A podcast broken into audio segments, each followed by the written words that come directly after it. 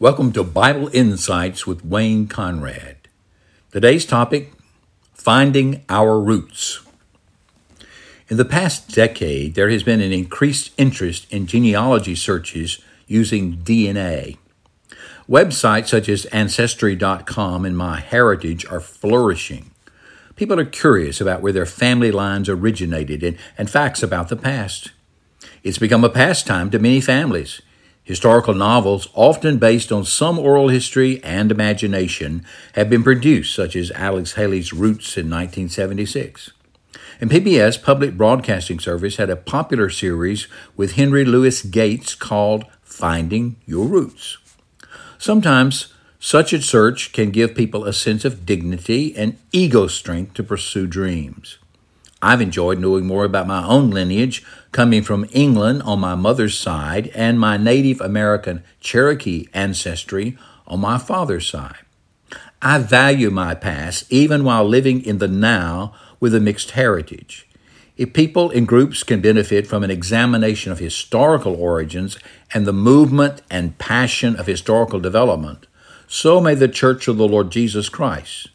So come with me today for a look at our roots. The Christian faith has its deepest roots in the Old Testament.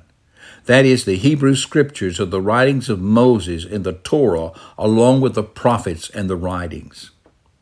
Abraham is the father of believers as well as the historical founder through Isaac and Jacob of the Hebrew nation, the Jewish people. This sense of continuity was very important in the Old Testament. Not only were the fathers to teach their children the law and the ordinances of God, but they were also to teach them the providential history of the people of the Hebrews. Listen to this liturgy from Deuteronomy chapter 26 of the first fruit offerings. You see, the, the offerer brings his offering and places it before the priest, and then he responds by saying in the presence of Yahweh your God the following words My father was a wandering Aramaean he went down to Egypt with a few people and lived there. There he became a great, powerful, and populous nation, but the Egyptians mistreated and afflicted us and forced us to do hard labor. So we called out to Yahweh, the God of our fathers, and Yahweh heard our cry and saw our misery, hardship, and oppression. Then Yahweh brought us out of Egypt with a strong hand, with an outstretched arm, with terrifying power, and with signs and wonders. He led us to this place and gave us this land, a land flowing with milk and honey. I have now brought the first of the land's produce that you, Yahweh, have given me. You will then place the container before the Lord your God and bow down to him. Consider the Passover yearly celebration table recital as recorded in Deuteronomy chapter 6, verses 20 and following. When your son asked you, this is at the Passover meal, when your son asks you in time to come, saying, What do the testimonies, the statutes, and the ordinances which Yahweh our God has commanded you mean? Then you will tell your son, We were Pharaoh's slaves in Egypt. Yahweh brought us out of Egypt with a mighty hand, and Yahweh showed great and awesome signs and wonders on Egypt, on Pharaoh, and all, all of his house before our eyes. And he brought us out from there that he might bring us in to give us the land which he swore to our fathers. Yahweh commanded us to do all these statutes, to fear Yahweh our God for our good always, that he might preserve us alive as we are today. Now, Paul references the Exodus deliverance and wanderings to the primary Gentile church at Corinth, 1 Corinthians 10.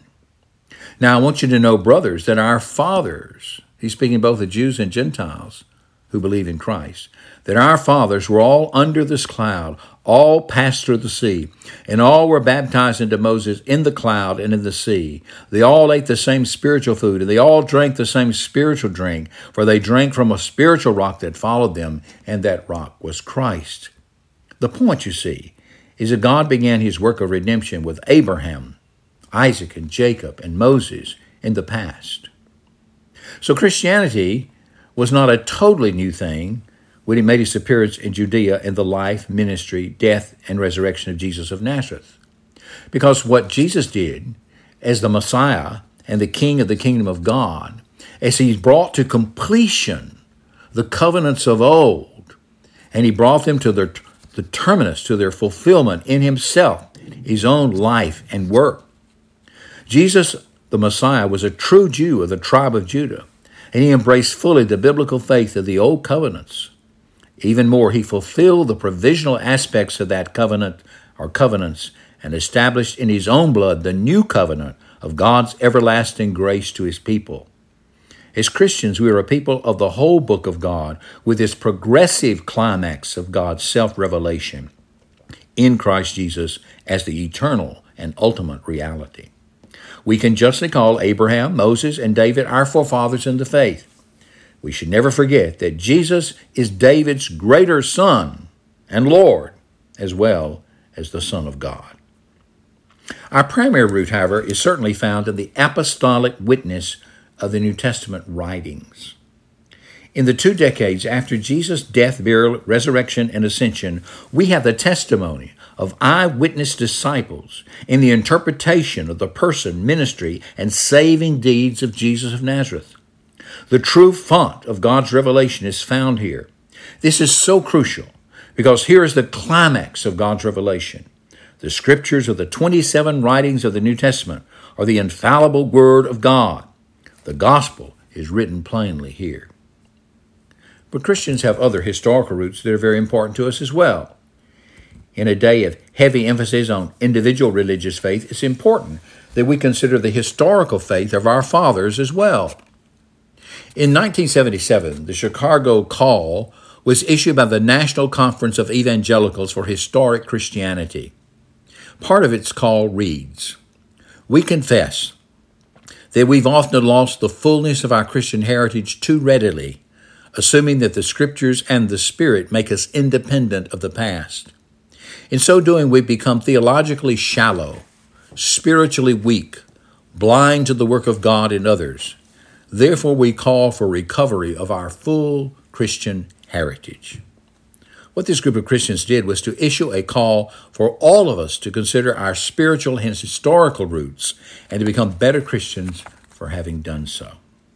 One place to begin is to recognize our common heritage as Christians in the Orthodox faith of the early centuries of the Church.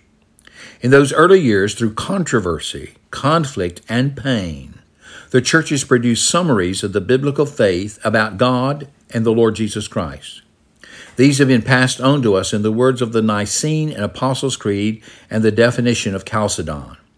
This is so important for us. We do not follow newly devised and constantly revised gospels or accounts of the Messiah. Our faith is in the living triune Yahweh of biblical revelation. Our Lord is Jesus Christ the Messiah and none other. He is the way to God. And it was for us humans and for our salvation that he came down from heaven to earth. He was a man among men, yet God in human flesh appearing, two distinct natures, but one person. True biblical Christianity also has its roots in the Reformation of the 16th century, when the gospel was, was restored after being crusted over with medieval Catholicism. In this great revival of the biblical faith, we were called back to the scriptures. There was a recovery of the gospel of the grace of God. From this heart burning faith, there flows an urgent drive to proclaim the saving and unmerited grace of Christ. There also flows a continual need for renewal of the church's life of worship and doctrine by conformity to the Scriptures. The Reformation was no mistake of history, but the vital breath of God awakening the church from its stupor to a vibrant faith that transformed all of life. And like the early years in the church, there was controversy and conflict and pain, but crucial restorations in varying degrees among all the different reformers. Various denominations of Christians have roots in the last hundred years. One of those roots that we think of as a contemporary actually dates back to the beginnings of the first church in Jerusalem. As Christians, we have Pentecostal roots in the outpouring of the Holy Spirit in power. Our God is no absent, powerless deity. He is the mighty Spirit Lord who makes spiritually dead people come to spiritual life, revitalizes the life of believers, and endues them to function as living members in God's temple. Here's a question for you and for me. As a Christian, are you familiar with your roots? Have you caught the stability and the excitement of being part of God's chosen people? Do you realize that we worship the true and living God in Jesus Christ? Has the grace of God captivated you? Are you submitted to the mighty Spirit who can enable you to hold the truth of God in faithfulness and share the truth of Christ Jesus in power? Christian, pay close attention to your roots. This has been Wayne Conrad with Bible Insights. Until next time, the peace of Christ be with you.